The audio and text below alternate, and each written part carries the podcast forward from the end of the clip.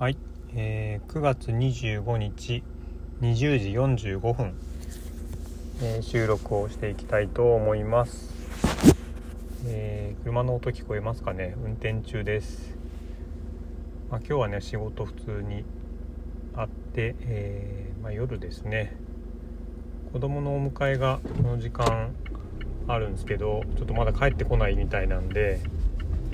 えーちょっとスーパーで買い物したりえーしながら、えーちょっと時間を潰してます。でそろそろかなと思って家の方に向かってまた戻っているところですね。で今日はまあそうですね。まあいろんな考えたんですけどまあ今スーパー行ってきたんでねその関連する話であの結構私あの酒飲む人なんですよね。で前もちょっと話したと思うんですけど今割とお酒控えめな生活をしていてでまあ普通今までのまあ少なくともここ十数年の間はあのもう毎晩必ず飲むと。まあ物を何を飲むかは本当にねあのその日によってとか、まあ、食べるものによって違ったりもしますけど、まあ、ワインだったら大体ボトル半分ぐらいだし、まあ、ビールであったらまあ 500ml からもうちょっとぐらい飲んだりしてまあ焼酎だとねもうちょっと量が分かんないんでねまあ焼酎だとロックでまあまあいい感じだなぐらいのなるまで飲むみたいな感じですかね。でまあ、それで何のこうあの疑問もなくずっと生きてきたんですけど最近やっぱそのまああのなんですかねお酒を飲むっていうこと自体がこう完全に惰性惰性になっちゃってるなっていうことに、えー気づいてしまいましてあのーなんですかね別にあの極論するとなんかお酒が美味しいと思って飲んでると自分では思ってたんですけど、まあ、正直なんか飲むっていうことが完全にルーチン化していてなんかこうお酒を楽しむっていう気持ちさえもがもはやもうないのではないかという感じがしてたんですよね。感じがしてきちゃったんですよね。なもんでちょっとまあ別にねお酒もあのまああのね高いのから安いのまでいろいろありますけどまあやっぱそれなりにねお金を払ってるわけですしなんかちょっとルーチンでかなっていうのもあってちょっとやめてみることにしたんですよね。で今まで過去に何度かまあお酒やめようかなと思った時があったんですけどうんどっちかっていうと健康を気にしてっていう文脈が多かったんですけど、まあ、今回完全に全然違う、まあ、自分としては初めての理由でやめてます。で、まあ、完全にやめてるわけじゃないんでやめてますってちょっと嘘なんですけどあのーそうなんですよね。あのーまあ一旦自分の中で全部完全に飲みませんっていうのはちょっと苦しいだろうなと思っててなのであの外出リハビリとをうまくあの掛け合わせてですね、まあ、家では飲まないと。で家で飲まないのはまあ結局家にお酒を買ってあるから飲むわけなんで、えーお酒は在庫として家に持たないっていうふうにやれば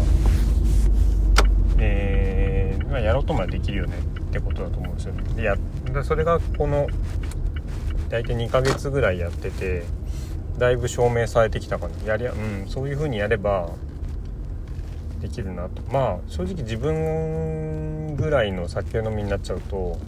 あのなくてもですねコンビニに買いに行っちゃったりとかまあそんなことしてねあの結局ダメかもなっていうダメかもしんないなっていうのはね思ってたんですけど意外とできましたね。もう夜になってからお酒飲みに買いに出かけるっていうのがもう億劫になってしまってまあ情けない理由ではあるんですけどそこまでこう気力を振り絞ってお酒飲もうって思わなくなってるっていうのもあってこれはうまくいってますね。で外に行った時に、えー、飲むと、まあ、もしくはどうしても飲みたければ外に行くと、うん、そういうタイミングもこの2ヶ月ぐらいでは何度かありますね。うんまあ、まあそれはそれで自分の中でのルールの範囲内なんでうまくできてるかなとは思ってます。あとまあ今後イレギュラーが発生するとしたら私がお酒好きだっていうのをねもうほんといろんな人が知ってるもんですからまあ特にあのあれですよね実家ですよね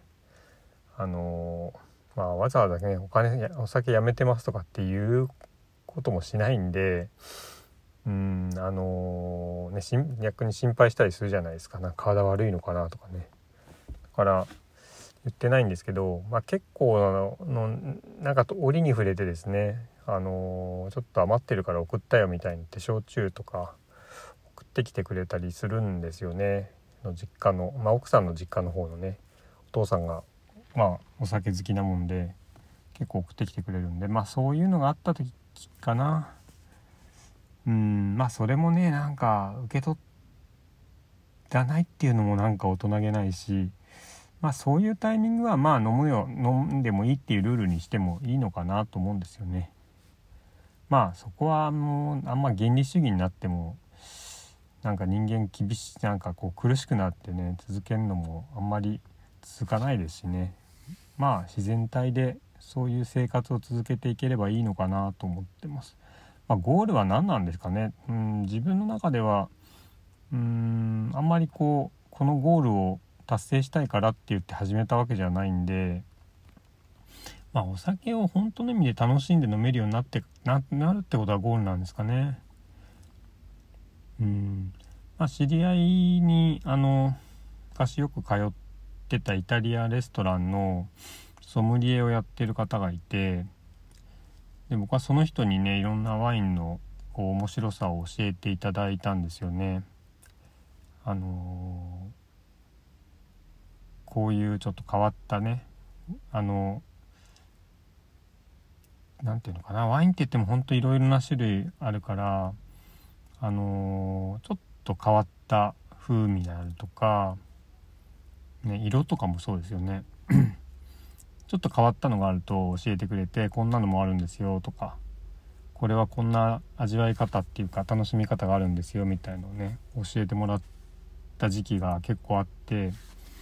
うんそういうのもあってこう酒の楽しみって本当はすごくもっと広いはずなんですよね。だそれをこう毎日ルーチンとして飲むっていうことが、えー、なんか体にもねあんま良くないと思うしなんか心の豊かさって意味でもつまんないと思うんでね。そのそういうお酒を飲むってことのこう楽しさとか華やかな気分になるこうなんだろうな。うん道具じゃないな。華やかなこう気分をこう演出してくれるようなものとして特別なものっていうことが自分の中でこう置づけを変えられたらいいのかなってことなんですかね。うん、まあちょっと最近あんま飲まないでいたら少し弱くなったかもっていう感じはしていて。うん。まあそれもまあちょっとある意味やむを得ないんですけどね。うん。